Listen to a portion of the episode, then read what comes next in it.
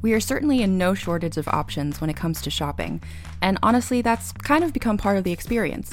Wading through a sea of choices, the excitement of finding that one thing that checks all your boxes, the thrill of the hunt. But are you getting the thrill of the best deals? Because at the end of the day, even the perfect purchase can be made even better with great deals. And that's where Rakuten comes in. Rakuten helps you get the brands you love with the most savings and cash back. You can start getting cash back at your favorite stores like Levi's, Kiehl's, and Petco, and even stack sales on top of cash back. It's easy to use, and you get your cash back through PayPal or check. The concept is simple stores pay Rakuten for sending them shoppers, and Rakuten shares the money with you as cash back. It's truly a win win because you can shop all these amazing brands in one place and save money while you do it. Download the free Rakuten app and never miss a deal, or go to Rakuten.com to start getting the most bang for your buck. That's R A K U T E N. Who among us doesn't enjoy a good mystery? And especially when solving it means that I get to bring out my competitive side, even if it's just me against the clock, I just can't wait to uncover all the secrets. So, June's Journey is a game that is completely up my alley, and I think you'll love it too. In June's Journey, a hidden object mystery game, you play as June Parker, who's on a quest to solve her sister's murder and uncover her family's many secrets. Each chapter brings you deeper into the story, and it's set in the roaring 20s, so beyond uncovering clues, you get to experience the glitz and glamour of the time.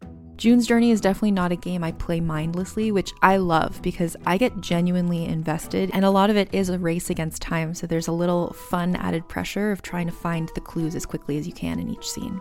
There are also tons of ways to customize the island that you're on, learn more about the characters, and then new chapters are added weekly, so you really can't run out of things to explore.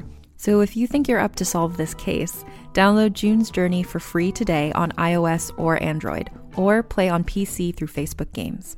June needs your help, detective.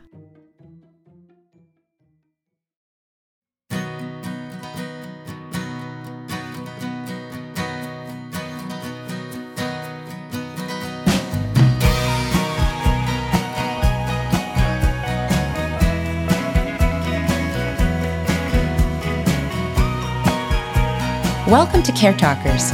We're your hosts. I'm Anita Flores. And I'm Sandrina Tien. And today we're going to be talking about mental health in the Black community. So I want to ask the right questions here as a person who is here to learn. So I'm curious, like, where do we start? Where do we start? I always say this in talking with other mental health professionals I think just talking about it, just communicating and having the conversation with one another. And I feel like this past year, we have had this conversation over and over again on social media, offline, because I know, like, in workspaces, we've talked about it a lot. Just how just going through the pandemic as a healthcare uh, social worker, someone being in that space, having to deal with the pandemic on many different levels with between uh, my personal life and professional life and also George Floyd, Breonna Taylor, and many others that we've lost. I started having these conversations with other professionals in the field, and we're just realizing how much there's a need to talk about this stuff openly. And it's even interesting because I remember I was a kid when Amadou Diallo, he was uh, brutally attacked. Um, I also remember when Sean Bell was murdered. And again, these are all things that I feel like we've all experienced in the Black community, but never really talking about it. Almost like it's taboo to talk about our feelings. And I feel like it's in all it's in a lot of our cultures unfortunately and even like I, I have friends of mine, close friends of mine, that have opened up to me in ways that I was very surprised because I, and I think it's just because like certain things, you know, using social media to our advantage where you're bringing awareness to certain things that's happening, right? Like mental health month was back in May. And, you know, they have like, we have all these conversations that come up. And for me, like, I'll mention something or provide a resource or something and then someone will send me a DM and will say, "Hey, do you know how I can find a black therapist or, you know, a therapist, someone to talk to about all this stuff and my struggles." And it's just really um come about that in our culture growing up, many of our cultures growing up, we have been told things like you got to pray about it. Oh, you, you, are fine. You'll be fine. Just push through. Just push through. Especially being a black woman, and all the things that you know having that you know I've had to experience in my life. Just overall, you know, you have to be this strong person. You know, like whatever, poo- like poo pooing, like you know whatever struggles you may you may have had. It's just taboo to like talk about it. But now in light of all of this, we are talking about it. And I'm grateful for social media. I'm grateful for Gen Z. Um, I had this amazing opportunity to talk to a group of uh, middle schoolers about mental health. You know, uh, many oh, of them. Wow. Yeah, it was it was so cool. Um, it was a virtual like career day, and they just had so many questions. I mean, the youth of our time right now. they're like next level because the questions that they were coming up with and this was a group of i mean there was uh, black kids there was also uh, Lati- latinos latinas sorry latinx i like to say latinx. And you know they were just so engaged in the conversation and talking. And one of the questions that uh, someone had even asked she said how do i talk to my grandparents about mental health? Because Wow. i see their struggles. And this is a 13 year old like that's amazing That is amazing. To me, the the thoughtfulness that goes into asking about your grandparents. Wow. I mean, I'm glad to hear that. I I honestly I don't really have much contact with people that are younger than me at this point with the exception of my friends who, you know, have had some babies. So, you know, Max, I'm around like a 2-year-old. I was Um, gonna say and they're quite younger right Oh yeah. But I'm curious. I, you know, I think I remember seeing you you post about that you were going to be doing a talk. Can I ask you what other qu- kinds of questions they asked? Um, yeah, yeah, yeah, of course, of course. Yeah. It was well, they had a lot of questions about like schooling. Um, because many it was more than 20 something kids that were interested in getting into the field of mental health. Oh, which wow. is amazing. Because to be honest, there's not a lot of people of color in the mental health space. You know, and that's part of the problem. I can tell you, like, just in in in some of my you know circles and and paths it, there's not a lot of of of us unfortunately in that field and i think it would really make a huge difference and the fact that they were so engaged and interested like I, there was even one kid um, he was asking about uh, getting a psychology degree, but not just like getting his bachelor's. He wanted to be a psychologist. you know? Wow. Yeah, I'm like, oh my god, look at this 13 year old like wanting to have like this career as a psychologist. I, I thought that was amazing. I'm curious. You're, you know, you are a social worker. I don't know if I've ever asked you, which is insane, but what made you want to get into this field that you're in? that's that's one of the questions that I was asked actually. of course. Um, so as you know, Anita, I work mostly with older people. I work with adults. Uh, the, I'll just say I work with adults. Um, but in my youth, I, I grew up in a single household. So my mom, you know, she was hesitant to always leave me home by myself. Um, so I basically grew up in the facility that she worked at, which was a nursing home, and I was always around older people, and I had this like love for older people. I, I can't explain it. And when I originally got into school, uh, uh, college, I was thinking, oh, I want to be a psychologist. And then I personally don't like school very much.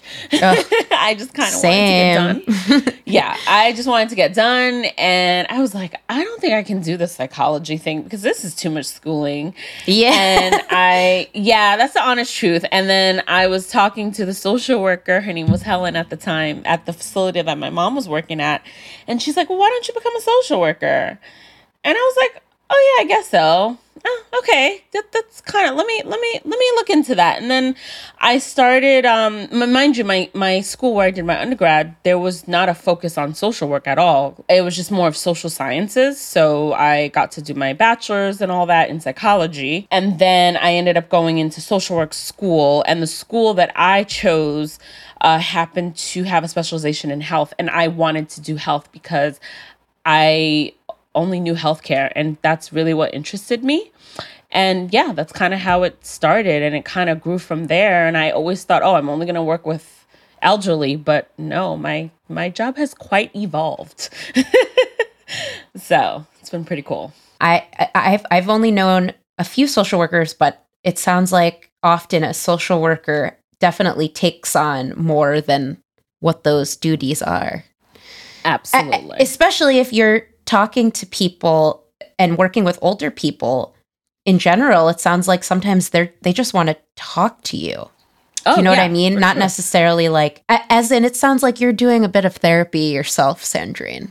Oh, as, yeah. Oh, as a social 100%. worker. Yeah. Oh, yeah, 100%. And I will say, even be- because of this last year and all that has happened, even my older clients that I work with, and older, I, as far as older, I mean their age, they have expressed an interest into going into therapy.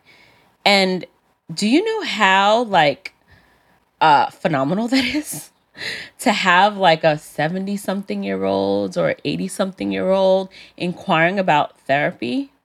That's amazing. We, I'm telling you, and talking about things that, and again, and I, and I think it, it's because of, you know, all that has happened this past year between the pandemic, you know, the, the murders that happened with our black and brown uh, com- um, members in our in our communities, and I think it just kind of created this. Wow, I had all these trauma, all this trauma that I've experienced throughout my lifetime, and I never addressed it. And seeing those things on the television and hearing about it and being isolated from their families because of COVID really opened up that feeling or that desire to say, you know what, I think I need to talk about this. You know, social media obviously can have its bad points. Uh, but I do think in terms of uh, outreach and and um, making contact with people you may not have in the past before. Um, how, what do you think social media has done in terms of a space uh, to talk about mental health, or particularly for Black people?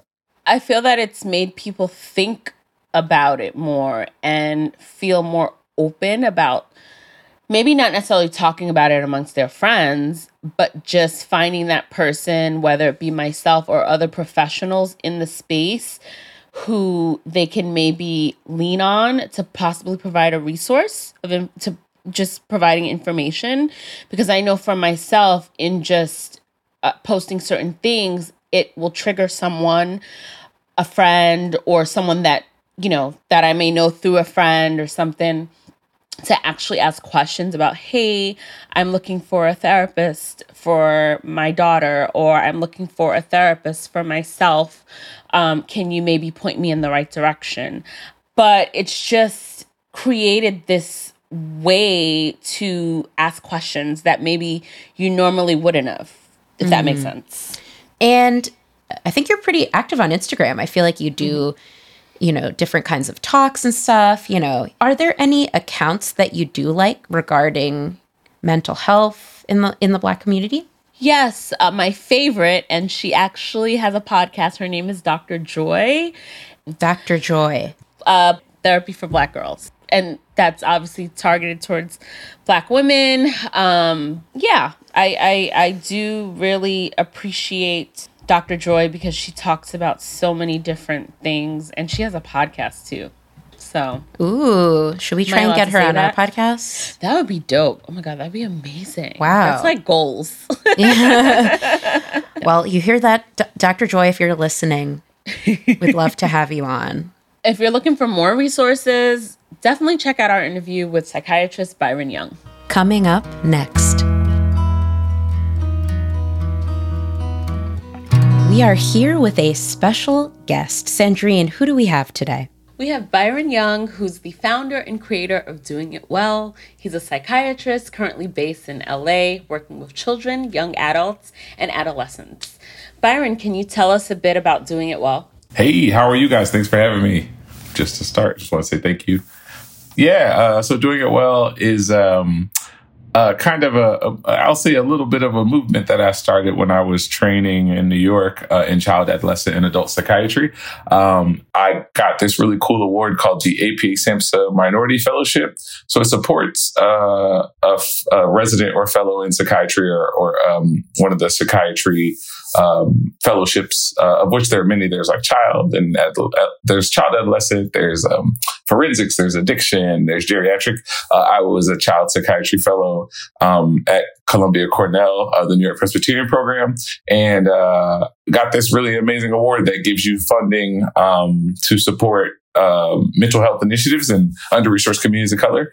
And you don't necessarily have to be an Af- a person of color, but you do have to, your initiative has to be aimed towards communities of color. And anyway, so I love uh, creativity. I love art. Uh, and so really was looking for ways to um, be impactful at the intersection of mental health, social justice, and art. Uh, being a brother from an under resourced community myself, my social justice lens was always there. Um, and yeah, so they gave me a chunk of money and a chunk of like awesome mentors and uh, a really cool cohort of folks to connect with. And I got really creative and started creating all kinds of initiatives, um, particularly focused on, young people at first. Um, and, and, lots of initiatives to really spark kind of critical thinking about who one is in space. Um, so uh, one of the first things I created was this thing called the Cipher Sessions, which I still do to this day. And so that basically uses um, hip hop music as a springboard to like deconstruct hip hop music as a springboard for critical conversations around mental health, social justice, um, you know, who I, who I am in the world, uh, from, uh, all kinds of contexts, the socio-political, the historical, um, the financial context and those types of things. And so, uh, yeah, it, it, anyway, started as a, a bunch of initiatives and then made a website, uh, and put a bunch of the, the uh, things that I created, um, uh, a yoga video with people of color, a parenting, parent training video with people of color, like try to create a whole bunch of content free and easily accessible, uh, a, a hip hop relaxation album we made, um, all kinds of cool stuff.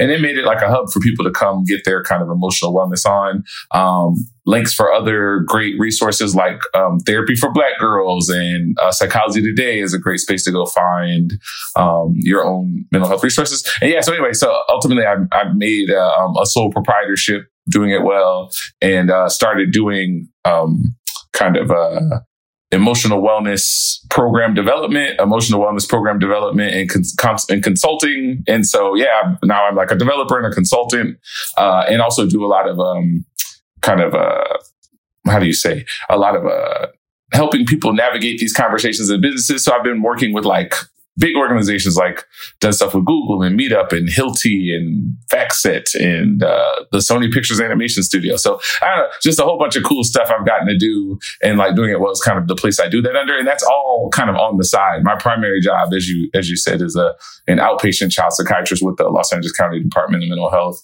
And uh, yeah, I really enjoy that work too.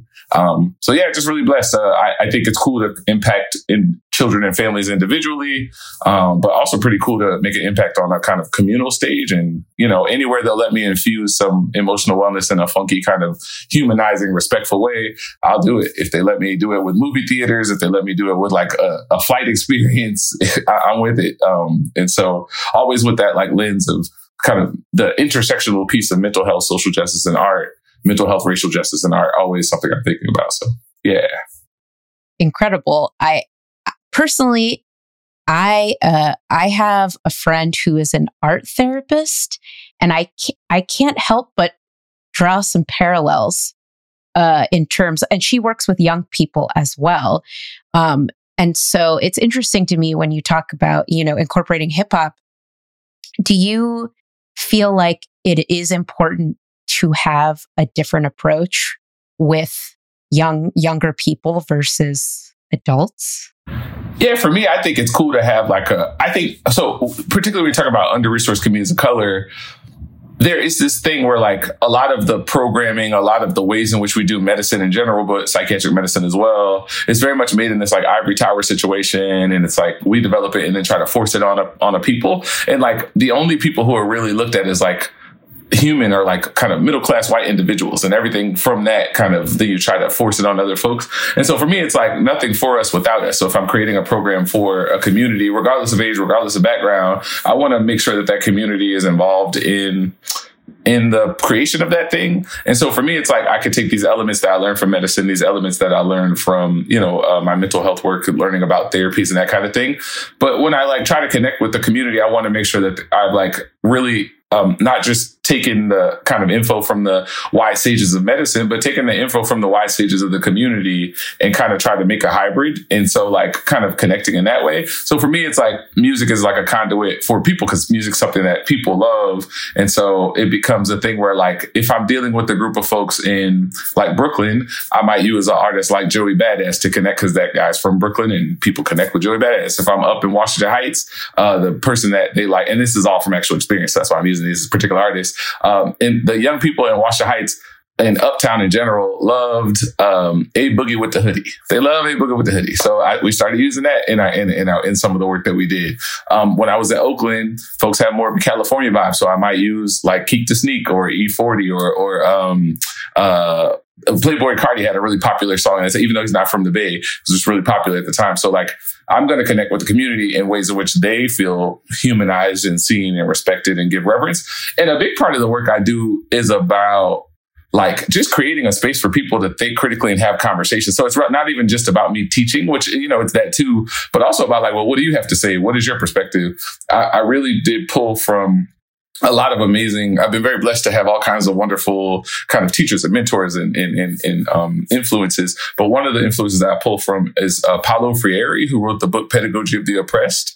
And in that book, he talks about in oppressive systems how you teach what, what, what they call a banking education, which is very much an American style of education. Like you tell people what to think, right? Like these are the inf- nuggets of information you need to absorb, and then that'll be on your test. But he says if you want a revolutionary system, a system of freedom, you have to teach with dialogical education And so that's like creating space for dialogue and conversation and communication. And so pretty much everything I create, even when I do a talk with a big company or whether I, whether I do a talk with a, like an under resourced school, um, whether in New Orleans or Brooklyn or here in LA, um, it's always about how do I create, how do I get people to sit and create dialogue and create space for people to think critically about who they are and what in the world around them and to create a validating environment to where all those ideas are, are, are safe and be able, and we're able to process and, and, you know, kind of share ideas. Cause that's really how people learn and grow and how people listen, right? You, I, if I, if you give me space to be heard, then I'm going to give you space to hear you. And that's just kind of how that works.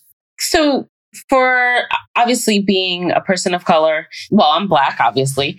Um, it's hard to find like other professionals in this space that are black.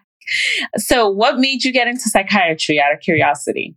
That's a good question. Uh, it's a long answer, and I've already talked too much, so I'm going to try to make it short. Basically, I, I uh, I'm from an under-resourced community of color, uh, New Orleans, Louisiana, uh, the West Bank, a neighborhood called Walkertown, in a city called Marrero.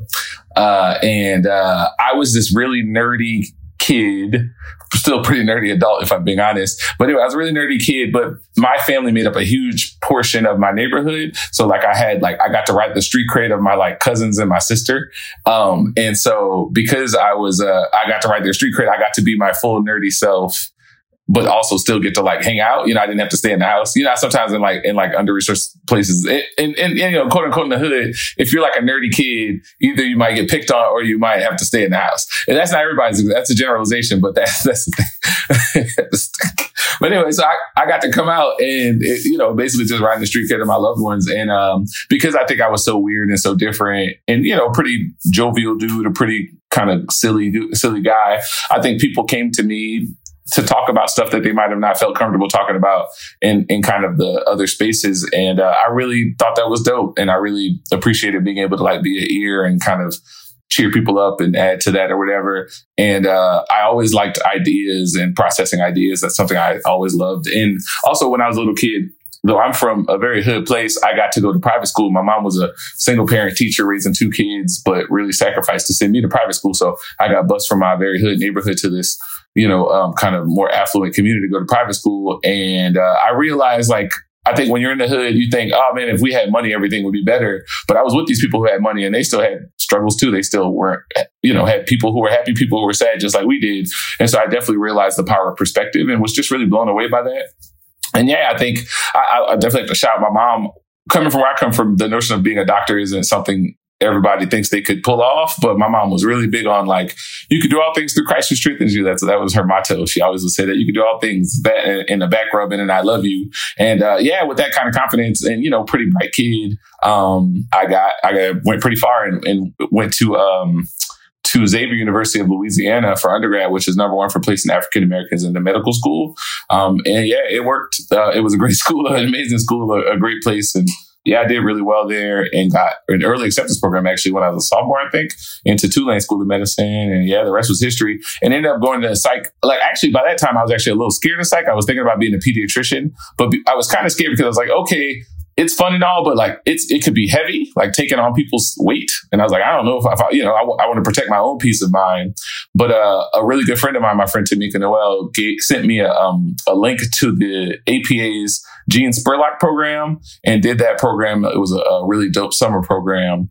And uh, it was in, you know, a child psychiatry kind of like deep dive. Got to shadow all these psychiatrists, uh, amazing psychiatrist named Dr. Charles Zeanah uh, over at Tulane. A wonderful program, and that really that was it. That was, so that was after the first year of medical school. I was sealed, and uh, yeah, and, and also just learning later as a person who considered himself as much a community advocate as much as a social justice champion as a, as I am a physician. It all just really works well to like navigate like mental health and social justice. Like it just really does link up. And having an MD is cool because people let you, you know, come on their podcast uh, and talk about stuff. Uh, so yeah, it's cool. So Byron, how do you feel mental health is viewed within the black community presently? Yeah, I think I think I think mental health in the black community is improving. You know, I think there's less stigma. I think the millennial generation has brought us, you know, all the stuff that Gen Z is like super progressive. We started that. We did that. The millennials, we did that. Um, and so I think that I think millennials have also pulled their parents and their like elder people into a, a, space where they're like having these conversations and that kind of thing and clearly like kind of paved the way for gen z to be so progressive in those ways um, and so I think, yeah, I think I think we're doing better though, and and we still have a lot of a long way to go, a mighty high to climb in that way. Um, there is a lot of stigma, and rightfully so, right? You guys know about all the medical apartheid type stuff, the Tuskegee experiments, and all these other heinous things that people that don't even see the light of day. Um, all these reasons why medicine hasn't been so kind both historically since slavery and all the weird experimentation and stuff that happened, you know, not long ago to even currently, like all these weird kinds of, um, uh,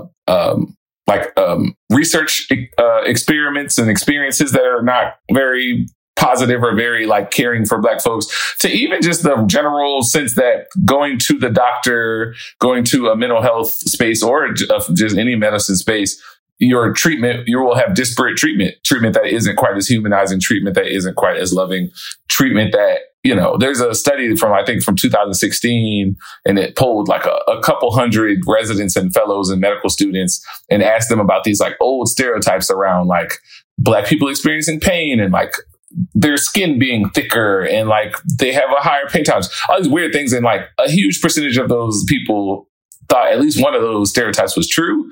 And so like these are our like, you know, people going to medicine, you're supposed to be like the, the best and the brightest and the most progressive. And like, what if, if that if, if that that huge swath of our like medical future has these types of biases like uh, objectively, like explicitly, imagine what goes on in the unconscious space. And, you know, all this data about like, you know, black people getting, um, black people with the mental health conditions getting diagnosed with more severe conditions. Like, so basically, let me try to explain this there is a psych- psychosis is a thing, right? So you're hallucinating, you're delusional, those types of things, but it can be connected to a primary psychotic disorder like schizophrenia, or it can be connected to a mental, um, a mood disorder like depression or, or, or bipolar disorder. So when you're schizophrenic, you're, you're often psychotic, but when you're, um, unless you're getting medication and getting treated, when you have a mood disorder, you're only psychotic when your mood disorder is flaring up. So when you're really depressed or when you're really manic. And so lots of black people who have a mood disorder based psychosis end up getting diagnosed with schizophrenia, which is a whole different type of treatment. It's missing out on lots of things. And it's also like a different trajectory. And, and so that's a problem, right? And that is actually very common at composite. And that's the notion of like black people not being, this is back to that humanization thing, not sitting down and taking time to really tease apart what, what's going on with this, this human being across from you. Um, and so anyway, yeah, so I just think the it's not just about the history like everybody talks tries to talk about. It's current day. We still have these struggles, these these situations. And let me say another thing. Uh, a friend of mine who did, uh, um, she did uh, some research around this. The notion that stigma actually isn't the number one thing that drives black folks away from getting uh, this type of attention. The concerns around resources and insurance is actually even more than stigma. And so that's something that we're not talking about. Folks, you know, ha- are struggling financially, which many, much of which the reasons are also rooted in racism, if we really want to get down to it. But also there's concerns around like underinsured, being underinsured, or just not being sure what your insurance covers and not wanting to risk it. You know what I'm saying? Or like not wanting to risk that this time they told me this was covered, but then they, I get a bill and it's like, you know, all these types of things that happen. So yeah, I think, I think it's a deal. And, and, you know, hopefully with folks like, like us, we continue to kind of spread the word about how to do it. But I think helping people come to it in ways that are humanizing and, uh, respectful, um, and helping them maybe even navigate those systems in humanizing respectful ways. Like if the system isn't going to treat you a particular way, how can you like navigate the system to make it treat you better? You know, if that's possible. So those are things I think about. But yeah.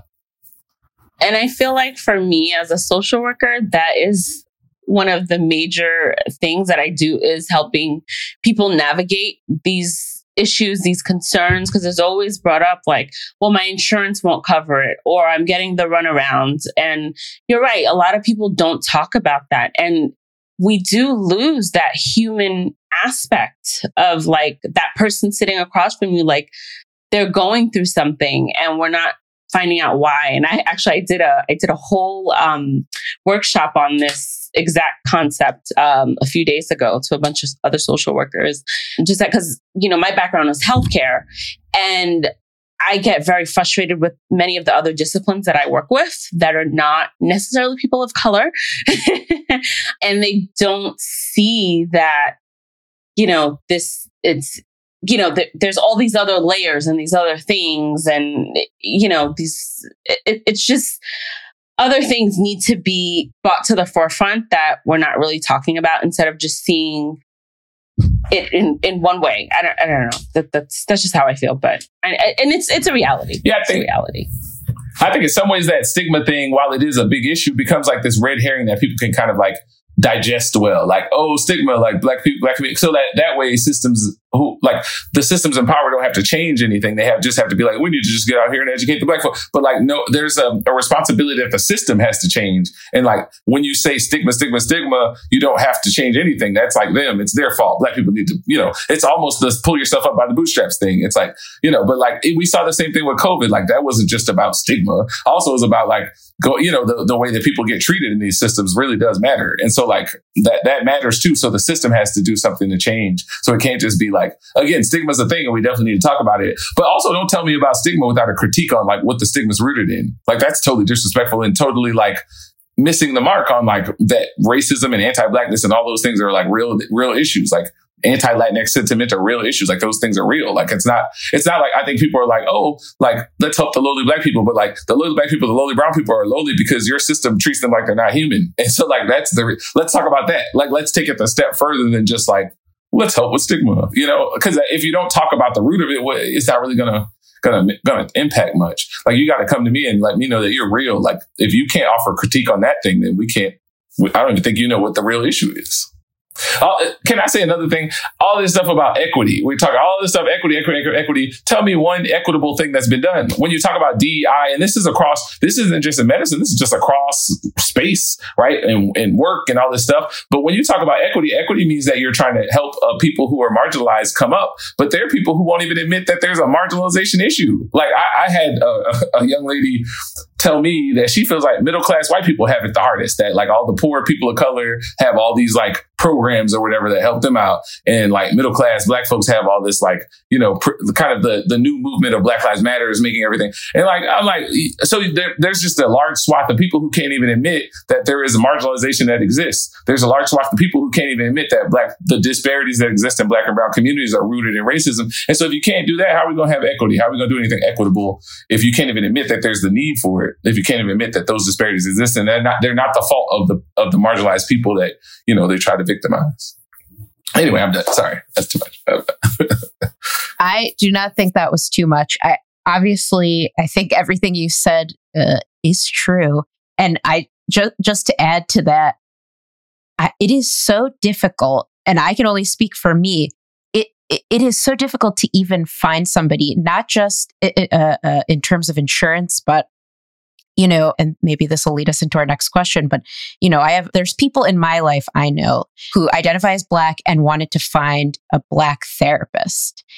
And it's like that's that's its own struggle of like not only uh, the the the many layers you have to go through to find not just like a primary care doctor it's like you need to find somebody that you're going to be comfortable opening up about the things that you're most guarded about and to even get there you're i think basically uh, people are just on their own once you get to the part where you're like yeah i'd lo- i'd love to have a therapist and then it, it's like oh now i'm to have to figure it out and I would say the system is definitely not set up to help people find like an actual therapist. Definitely.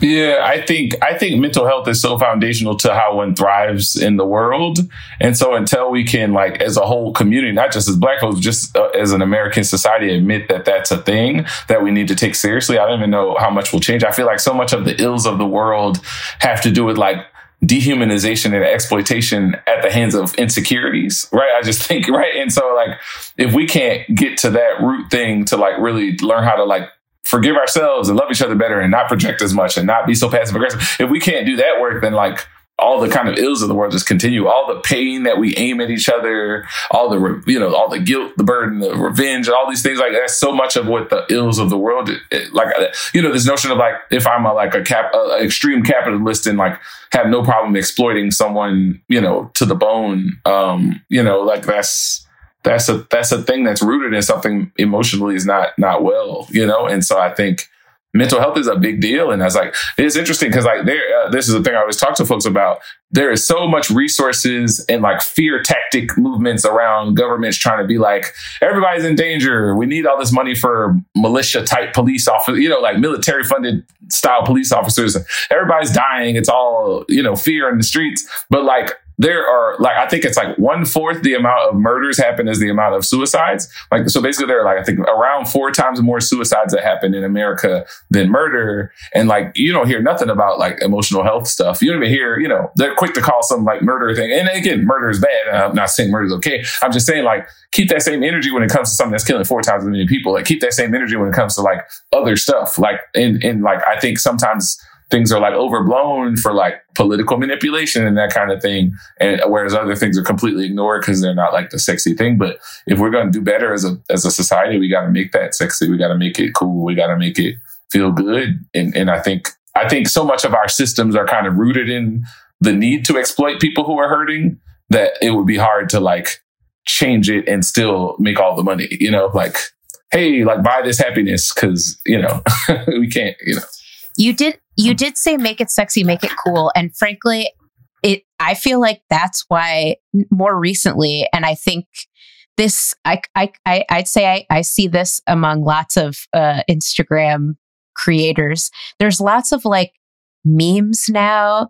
I, I feel like where people are like, you know, it's like uh, I don't know, a popular meme, and someone's like, my depression and here's my anxiety or whatever. And it's almost like it's almost like I feel like mental health, in terms of as a topic, has become kind of trendy, but it doesn't get to the root of what you were just saying, which is resources. Facts. So yeah. I, I, would say yes, I would say a lot of a lot needs to change. Yeah, I feel like so me and my friends have been talking about this. Like the millennial generation, we're all about being progressive, but like we're not quite as progressive as Gen Z. There are some ways that Gen Z is so like um, and this is not a this is a generalization. Love Gen Z, but there are some ways in which Gen Z, generalizing again, can be so pro progression that it's like almost in a, like a um like a, a, kind of reductive posturing. Like it's like we're doing the thing that you're supposed to do as opposed to like this like real deep dive thing. Right. So so like mental health is cool and like um love you know kind of like messages of like love and mental health and those types of things are great but there's something that almost like lends itself to like the commodification of it uh, and that I think is problematic. And again, millennials are as guilty as Gen Z in this, but I just think one of the things is like when we got so progressive that the being progressive is the thing that we're trying to do as opposed to like the things that being progressive is about right? It's like we're more we're more focused on being progressive than we are about like the actual tangible impactful parts of what being progressive means. Does that make sense? And so like in some ways like the like memes and stuff are cool, but like if if you're looking at the same meme, meme and going, "Ooh, that's a deep one," and nothing's changed a year later, then the meme's not good enough. Like we meme and then what? Like memes are cool. And then what? What's the what's the action item? What's the like metric we're gonna check to see if we made a change or whatever? Because reading these memes and being like, ooh, yeah, that, I felt that one yeah. without any change mm-hmm. isn't enough. So we talk about stigmas. So what do you think are some ways that we that we as folks can I don't know, reduce some of the stigmas that exist about mental health, especially in the Black community. I know we talked about how, you know, millennials and Gen Z are like, you know, talking about these kinds of things. And I think it's, you know, it's, it's definitely a step in the right direction, but there's still a lot of issues and struggles that, you know, many of us go through in talking about mental health openly. Yeah, I think there has to be more focus on like highlighting good outcomes and like making sure that there are good outcomes to highlight I think that's like a big one. I think the notion of like, it, if I, I really do think this is like a conversation can't just be had to communities that have stigma. It has to be, it has to be a conversation to the systems that produce the issues that make the stigma. So like making sure that systems are doing a better job at serving people well so that they feel good and can be proud about the service they got and maybe they can share it with a friend. But I feel like so many times you hear all these kind of horror stories about people's experiences and they're like, oh, it just reinforces the stigma that's already there. And so I really do think there has to be like a systemic change, like the system that you want people to go into that you're telling them well is different. Like you got to make it different. You got to make sure it's really different and really better. And those systems have a, have to do a good job at like really showing that they're different that they're humanizing and that they care and that they really are about you. Um, and i think part of that it comes from those systems like including the people that they're trying to serve as experts on themselves like including the people that they're trying to serve in the kind of development of of the initiatives and of the healthcare that they receive and so I think that's really important. Um, I think also, uh, uh, again, I, think I said this earlier, this notion of like helping people learn how to navigate those systems when they are kind, like lots of education. For me, one of the things as a psychiatrist, um, I really want my patients to like feel like this was a team effort. I want them to feel like I gave them all the kinds of thorough education on like alternatives and risk and benefits and side effects and like they really know in and out like what this is all about and like that they made like a decision with me as opposed to me making a decision for them and so i want people in all walks of life from all, you know, uh, experiencing all the systems of, of healthcare delivery, mental health or beyond to come out of their experiences feeling really informed and feeling like, oh, I have this diagnosis and I understand this diagnosis. I have these medications I need to take or this therapy I need to take and I understand what it's doing and why it's doing it and how I need to take it and how I take it appropriately. Cause, you know, I'm, I know, you know, this is definitely a black thing. Folks will tell them like their family will take the medication when they're not feeling good, but like the medication doesn't work like that. Like you can't just take it one, you know? And so just like that, that, that tells me that the doctor did not do a good job at letting you know how this medication works. Or you ask people what their diagnosis is that they got the medication for and they can't tell you like, that's unacceptable. Like what? You're putting something in your body that's, really important. Like you really need to know what it's for and what it's supposed to do and when it's working right and when it's not working right and what that feels like. And so I just think lots and lots of like helping people navigate like st- like you know um, standing up for the right to be treated like again like a full human being, the right to like know what's going on and like not just have therapies or medication thrown at them, but like really understand um, and so I think that's a part of it. And yeah, I think back down to resources, I think, you know, even if you remove the stigma, if folks don't have the resources to go get it, I think we got to do something about that too. Or, you know, making, making, making the, or, you know, making the, um, the resources really uh, affordable or like really um, easy to to kind of connect with. Because I think again, like you, I know you said this, Sandrine, as a social worker. To me, you guys are magic because you have all the kind of like insider information on how to like make something work. But like most people don't feel like they have that inside information, and they get scared of like you know, like you giving me this this form to go find this clinic, but like it's hard. Like they didn't answer the phone, and you know now they didn't call me back, and so I'm just like, well, whatever. You know how many? How many? You don't know how many patients I have that'll that'll be like, well, why didn't you follow up with this? And they'd be like, well, I called them, they never called me back, and they just that's it, we're done. And you know, life is coming at you fast. I got other stuff to do. You know, um, so yeah, it's it's so many, it's so nuanced and, and so multifactorial. And we don't really talk about any of those issues, you know, really don't. Yeah. Yeah. There's not, there's so much noise out there and, and, and, and not enough space to like, again, I think this thing about we talk about the equity thing earlier. It's like we need if we're to like have initiatives to impact communities. Where are the metrics to check them? Where's the time the timetables we're giving ourselves? It's funny because like when you're talking about business, anything that moves with money, there's all these metrics and all these like things we're checking and all these like you got three quarters to get it done, you know. But when it comes to like health and and, and wellness, it's kind of like, oh, we addressed it in a meeting, you know, or we did a, a, workshop once and we're done. You know, it's like, what? Like, no, that's not gonna, that's not gonna fly.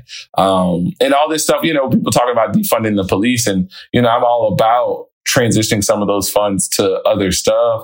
Cause I think that's, that, that would be much more helpful way to use the money is like, let me help the underlying thing that has folks involved in like the criminal justice situation. Like, like because you know i think it, takes uh, the ability to admit that people aren't just out here committing crimes because they're like some like super predators. That's not real. It's rooted in the traumas and the hurt and the pain that comes with like the isms and the dehumanization and the racism and the you know marginalization. Like that's what it's rooted in. So why not spend extra funds to help get at the root of that thing? Like that will make it better. That will help people rehabilitate. You know what i'm saying? And you mentioned this issue with, you know, here's a resource and then a patient tries this resource and then that resource fails them.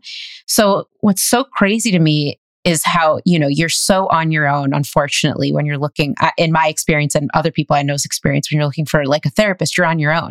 But it's even harder to do those things when you're, you're struggling with your mental health.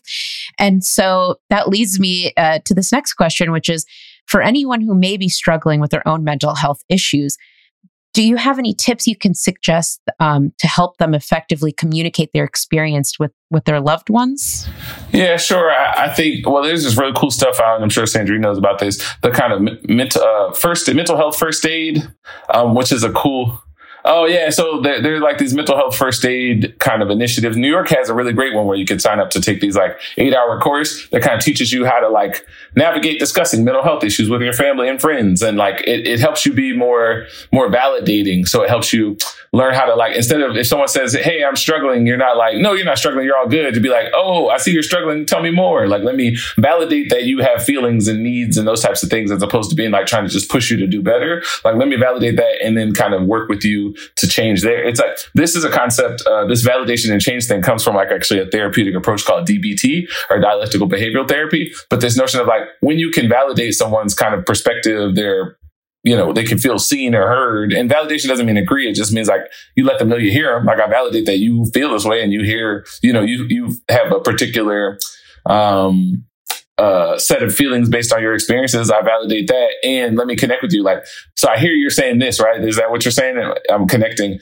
And have you considered this type of thing? So before you start pushing for change or start pushing for, you know, what the solutions are, really making the person feel heard and connected with. And so I think for folks who have loved ones who are going through it, that's the kind of way to uh, help them feel seen. And I guess if you are the person going through it, maybe kind of trying to vie for like making sure that they feel like they're validate, like telling them that they need to like learn how to validate where you're where you're coming from, and maybe that means showing them that you validate where they're coming from, so they can kind of model it for them. Um, but I think those are things. I think you know there's lots of educational material out there, and making sure that you find some stuff for for those folks too. I think also it's like I think if you're going through it, one of the primary things is really self care, like focusing on self and really taking that seriously. I know so many parents and so many people who have responsibilities that are so indebted to taking care of everyone else, everything else but themselves that I think that's a big one. And I think we would be better parents, we would be better lovers, we'd be better teachers and professors if we took better care of ourselves. And I think that's a struggle. I know particularly for the black women in my family, they spend so much energy and effort taking care of us and you know the rest of us. Um, it's very unfair, but it is almost like a thing that's kind of and this again is a generalization, but ingrained in a lot of for black women to be the strong kind of pillar and take care of everybody and take care of everything. Um, you know, even you know you saw people tease it with the with the election. You know, black women saved us, and time and time again, black women are asked to save and uplift and you know take care of everybody. And I think sometimes that gets that gets tiring and that can be deleterious to the to the health and wellness of that black woman. So yeah, this notion of being like you gotta what's the analogy, the airplane analogy, you gotta put your mask on before before you put on the babies. And again, I do these talks all the time, and everybody's like, "Oh yeah, preach, right, right, right." But like next week, are, you going to be doing it? Like you know, I'm saying like next week, are you actually going to do it? Like that's the what's the and I think that's why therapy is helpful because sometimes it helps you see patterns, right? I think it helps you kind of see like, oh, I told myself I would do this differently, but here I am again. You know, I know this place very well. Why am I here over and over and over again? And I think sometimes it can help you see those patterns to maybe do something different. I grew up in a single family household with, you know, my mom raised me a single parent. And now that she's older, I realize I, I, we have more open conversations about some of her struggles as a child, um, leaving Haiti, coming to, you know, a foreign country, not really having a lot of support. And um, this is all before she had me. And just even some of the struggles, struggles that she had, at, like while she was raising me. And I was just like, wow, you, you did all that? Like, by yourself? And she's like, yeah, I had to just do it and push through and push through. And I feel like that's so much of what our problem is in our communities is that, oh, you got to push through. You have to push through. You got to just do it. There's no concept of self care. There's no concept of how stress and mental health play a key role, even in health, you know, issues like, you know, exacerbating your health, um, you know, illnesses and things like that. All that plays a role. And I feel like that's we just lose so much sight on that. And it's very frustrating and yeah. exhausting. I think, well, first of all, let me say sak pase to you and your mom. Uh, shout out yes, to yes, uh, some of the best food out there. Uh, I appreciate you all. Um, uh, good people, awesome people. Um, but uh, I, I, I, like didn't know anything about Caribbean culture until I got to New York. And then I learned so much like Trinidadian culture, Haitian culture, Jamaica. So just big fan. Uh, Dominican culture, all those cultures. Anyway, but I, I wanted to say, um, I think that becomes like a maladaptive, like a, coping skill that is quite adaptive to survive becomes maladaptive to thrive in that situation. And so that's so unfair, right? Because it's like, well, your mom had to do what she had to do to make it where she made it. And like the same kind of walls and barriers and defense that she had to put up to get to just to get there don't necessarily necessarily serve her well when it's time just to like enjoy life and be and, you know, um, kind of, um, you know, thrive in that situation. It, it, it, takes work to get back to the ability to do that and kind of put down all those walls and put down all those defenses. Um, and so it's it's really unfair. I mean, that's the the that's the world of a marginalized person. Like you have to. It's just unfair for many reasons, but that that's the thing. Like surviving in a situation that wasn't even designed to make you a human being will do something to you. you know what I'm saying? Like even if you, you know, make the money get the power or whatever, it's still are you happy? Are you like self fulfilled? Are you like, you know what I'm saying? Like it's hard. It's really hard. It's harder than I think people think.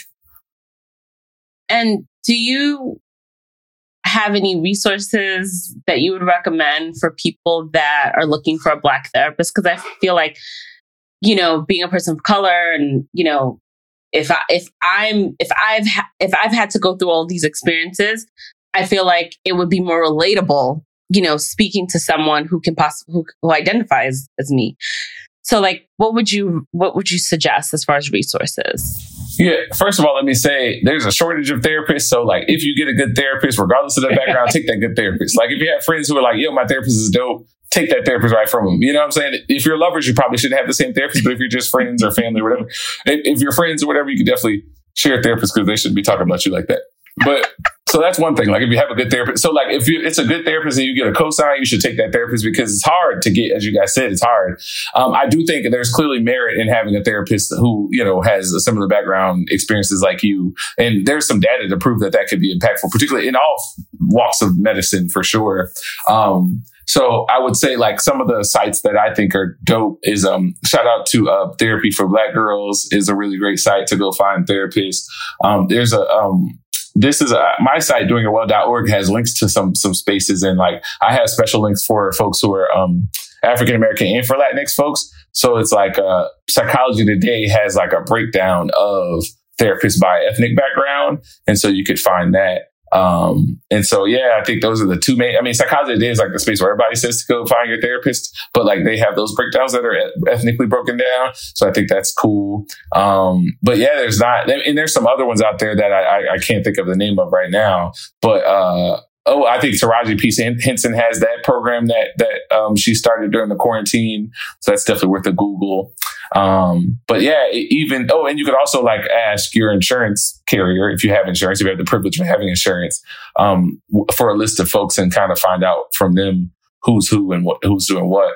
But uh, those those are ways that you could kind of find a therapist that, that fits. But I think the best way to find a therapist, even better than Psychology Today, which is a great resource, is like if you have friends who have good therapists, asking them if you could if you could have their therapist too, or if their therapist can could recommend a therapist. Like that that that's been a really powerful way. My therapist isn't isn't uh, African. My therapist is an old uh, old Jewish brother, old Ashkenazi Jewish brother. Um, and actually, quite a few of my friends have seen him too.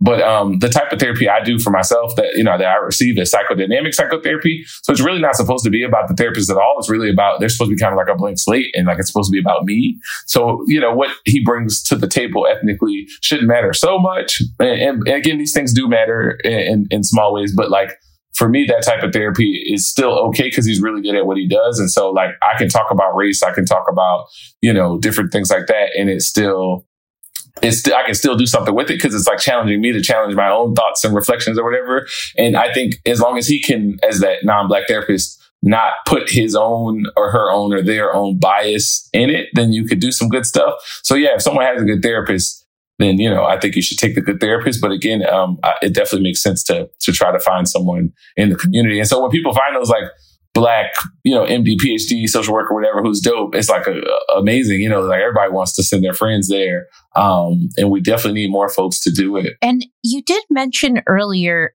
a resource uh, that's in New York. Uh, uh, can you uh, tell tell us again what what is that resource? The name of it? Oh, oh, so uh, if you go, and I think this is still functioning as it was, but when I left, so there's the Thrive NYC program, and Thrive NYC has a bunch of initiatives, but you can call their like hotline, and you can be connected to mental health first aid, which is a, a way to like help you navigate helping folks in the community navigate mental health distress and services. So that's something that people can take this course to like be like a, a kind of an expert on on navigating that. And then they they also have they can help connect you with therapists too if you call that same uh, hotline. I can't think of what the number is, but if you just Google Thrive NYC hotline, it'll come up. Um, and they have a whole bunch of really awesome programs. I was a before I moved to LA, I worked in New York with the Mental Health Service Corps, which like infused infused therapists into primary care clinics. There was a lot of research that said people were like more comfortable getting mental health treatment in primary care spaces than in psychiatric spaces. So we like brought the brought the kind of mental health to them.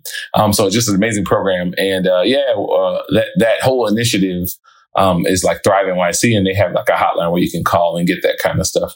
And you can call them and say, "Hey, I want a therapist. Can this therapist be a person of color too?" And I think they can help you with that too. That's great. I did not know that existed. So I'm, oh, I'm so glad yeah, that, you, uh, that you said that. And oh yeah, it's real. They did a big blitz on like buses and trains or whatever, but yeah, it still you know still takes it still and, takes uh you know connecting with and it. with all these resources you mentioned. uh do you know if there's any information about like sliding scale? I don't know if that's something you know you know that some people practice or if there's a way to find those people yeah, both. I think if you look on psychology today, and if you look at like if you're in New York and you want to thrive NYC, they can tell you what clinics and stuff have sliding scales. Like even if like I think one of the ways that under resourced people particularly get therapists, like having having the ability to like get a one like I called this therapist and they're going to see me is a privilege, right? Because many folks who don't have resources have to go to a clinic and kind of get whoever they get. But at many of those clinics, they have sliding scale situations. They have like they'll help you get me- you know um, help you get Medicaid or or whatever if you if you if you qualify qualify for it. They'll help you kind of navigate it. Uh, with that said, sometimes some of those clinics don't have the like most supreme services because they're like usually overwhelmed and seeing a bazillion people at a time. But like, I, you know, I, if that's the best you can do, I still think it's worth it to give it a try. But um, yeah, I think a lot of those clinics do have sliding scales, and even even some of those therapists that you find individually will have sliding scales um, as well. And I, this might be old school, but I love. I prefer to talk to people on the phone so the number one example I have of that, if you are privileged enough to and you have health insurance, I don't know how people go through online and find people. Like I if I need to find a doctor, I will call. I will look at the number on the back of my insurance card and be like, I need I need primary care doctors in this zip code, or I'm looking for, you know, a mental health specialist in Manhattan. Uh, yeah, I'm a big advocate of talking on the phone if it's possible. Yeah, and that's not uncommon. I think a lot of those psychology today links will have the phone number. You'll call that therapist yourself and they'll try to call you back and you're like, can we set something up and get a little energy? Though sometimes they'll ask you a few little questions before they even accept you to, to come to a consultation. So yeah, that's the way to go for sure. I remember find like I had a, a client who was dealing with a lot of gastrointestinal issues and it has a psychological toll on you.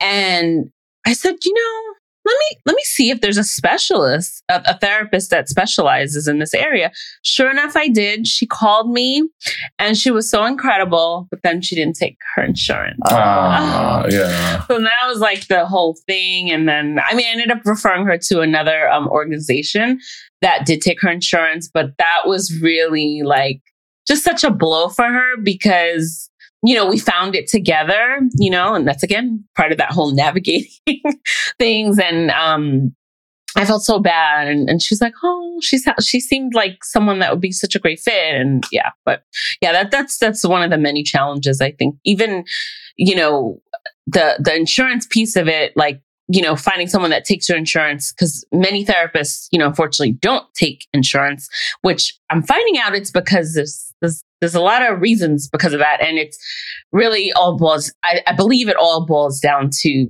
billing, right? Or, or something. Yeah. It's, it's like, it's really, really a frustrating experience to get paid apparently from these insurance companies. Yeah, I think also people sometimes charge more than the insurance company is willing to pay, so they don't yeah. want to deal with it. Yeah, but yeah. you're right. I think a lot of people are like, it's a big headache to like navigate getting on panels and that kind of thing. And yeah. to your point, what you said earlier, I think that's a really big thing. Like people, people experience so much life stuff and so many people around them are experiencing that life stuff that they start to think that life stuff is normal. But like to your point, like the GI stuff might not, the GI stuff could definitely have a toll on your mental health, but it could also be rooted in, in mental health. Like it could be, the reason you're having the GI stuff could be due to mental health stuff. And so this notion of like understanding like the signs and symptoms is super important too. And like if you're angry all the time, if you're like having difficult relationships often, if you're like struggling in school with your attention, if you're, you know, like don't have the energy to get up from work, if you, all you do is go to work go to sleep, go to work, go to sleep. Like those are like signs that maybe something's going on and maybe it's time to get some help. But there's so many of us who like, that's normal. Yeah, I'm always snappy because people annoy me. Or yeah, I'm like always irritated because I'm around irritated people. You know, like so people we like make these excuses that seem like, you know, they're just normal life stuff. But like there can be, again, that's the difference between surviving and thriving. Like if you really want to thrive, I think you should go like understand that more deeply than just like this is a response to the people who annoy me. You know, like if you're always angry, even if either you need to get some new people around you and or uh, you know, and probably uh, go go go figure out what that's about. Um, but yeah, like knowing those other signs, like the kids who always have GI upset at school, like those kids are probably anxious. Like that's probably not just something the primary care doctor can deal with. I keep thinking of the person you mentioned earlier who said that it's the middle class people have it the have it the hardest. I because it's hard. It's I, I try and wrap wrap my brain around that that that idea, and it just brings me back to this idea that you know, Sandrine, when you're talking about your your mom, the idea that imagine just having this idea in your head that oh this is just how it is. It's normal. This is this is the way of life and there's nothing i can do about it. And then i think of when i tried to find a psychiatrist and how i have yet to find a psychiatrist that takes health insurance uh, and i think of all the places i called in new york how they you know charge hundreds of dollars uh, an hour and were booked for like two or three months. And i thought okay, I'm starting to understand when I, you know, in my rare times that I've met wealthier people from like, you know, the Upper West Side or whatever, I'm like, they've got all the pills. I like that's what bothers me is I feel like the people with the I I I I know I'm I'm sure I'm speaking things eh, both of you work in in healthcare, but it boggles the mind when I think of the people that have access often to the things that other people so desperately need and then say things like that. It's just mind boggling. Yeah, no, I, I think you know, like I think everybody kind of sits in their world and assumes that the world is kind of tough for them without like a real examination of the privilege that we actually ultimately have. But like, yeah, I mean, I, I will say all of my friends who work in Manhattan are those people. They, they charge a lot of money and have very wealthy clientele. And they may work in a clinic also. They may work in an under resourced clinic, but that's one of those clinics where it's like, well, you get who you get and you might get them, you might not. Um, but yeah, they definitely, that private practice life, yeah, it definitely serves and caters to wealthy folks who get this very boutique thing. And it's a sad situation where like folks who go to under resourced clinics like don't get the best care and even if they have great therapists they're often overworked and burned out and that kind of thing and like you know they can only see you every other week which is not the best right you want to at least at least be seen weekly if you can but yeah, like folks getting seen one, once a month, that's not even real therapy. You know what I'm saying? Like what? Like, so yeah, no, it's a thing. It's definitely a thing. Yeah, I was going to say too, another thing, um, that some of my clients have told me, and I, I never thought about that, but there's a certain number of visits that they're allowed with the therapy. And then you're just like but, but wait a minute. You, you're just you're just getting things going here. You're just like go, getting a breakthrough. And then all of a sudden you mean to tell me my insurance is going to cover? Oh so now i have to pay for it? It's it's yeah it's it's a lot. There's there's so many like issues and problems. Meanwhile you try to go to the doctor. I'm sure you, you know you can probably get more visits from your regular doctor yeah, right? I mean, I've never heard of a limitation with a doctor visit. Yeah. I mean, not that it doesn't exist. I never heard of it though. Yeah, right. Sandrine, you remind me, I have, I am familiar with the you get this many, uh, which is such a strange idea. And I recognize it, ha- I'm sure it has to do with money and insurance companies.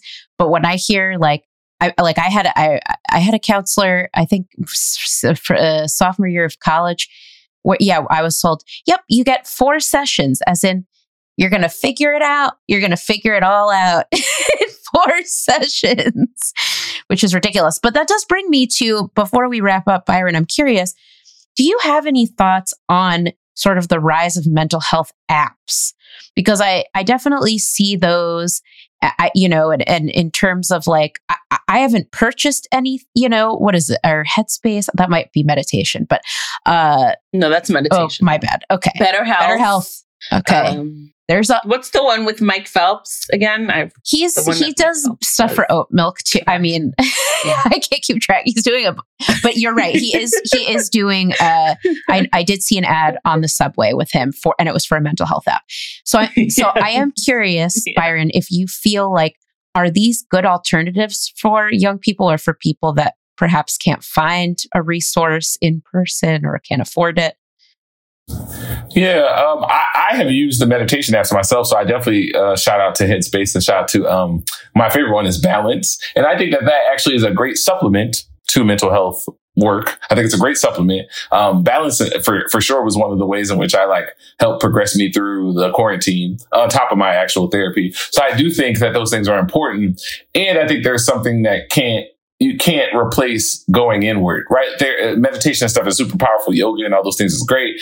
And there it does have to be this notion of like coming inward and exploring and processing and unpacking and teasing apart that I think therapy is a special thing to do.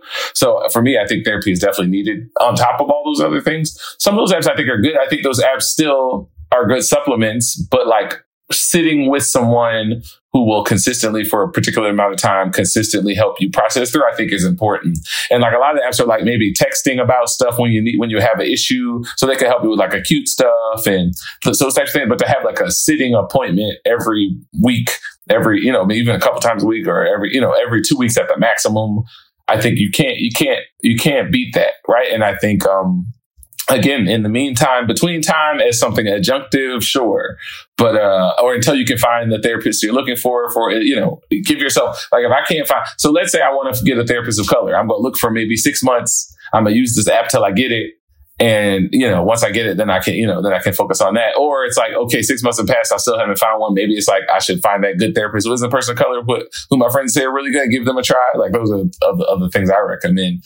But yeah i think um uh, a lot of those apps sound like they they are helpful. But even if you look, some of those apps will say this is not therapy or it's not a replacement for therapy. It'll say like something like that. Like, and so if the app says that, that's already telling you like it's helpful and it could help you process stuff, but and there needs to be more. I will say some of those apps do like CBT work, cognitive behavioral therapy, which is very like very like academic-y, very structural, very like these are the skills. And so I think for stuff like that, I think it's easier to do that with an app. But if you're doing like psychodynamic stuff or if you're dealing with like trauma based stuff, like I don't think an app could could could supplement that.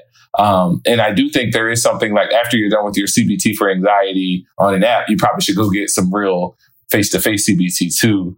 But uh, I do think acutely, if you're going through something, like I definitely think it can help. I think you know, having a space just event, if it makes you like journal, I think all those things are super helpful. So, no, definitely wouldn't poo poo them, but I still think those need to be adjunctive and additional to good, good therapy. I like the idea of supplemental. I mean, I, uh, I, uh, my therapist, uh, does, uh, cognitive behavioral therapy and she recommended Buddhify. I don't know if you're familiar with mm. Buddhify, but that definitely has lots of met, like I don't know if meditations are the right word, but it's specifically supposed to sort of be helpful for people that have like different kinds of anxiety. Um, but that's not something I would have found out about with uh, uh, had I not had the therapist to guide me there. So I like the idea of supplemental. Byron, where can everyone find you? Tell us more if our um, audience wants to, you know, find just you know, work with you or anything. I don't know. well, Sandrine, you can find me out in these streets because that's where I be at. I be in these streets. Uh, uh, I uh, yeah, I'm usually, yeah. I, I, do a lot of. I usually do a lot of cool community based stuff. So uh, definitely out and about. Uh, definitely try to stay in the community and, and doing talks and, and, and kind of leading discussion and that kind of thing.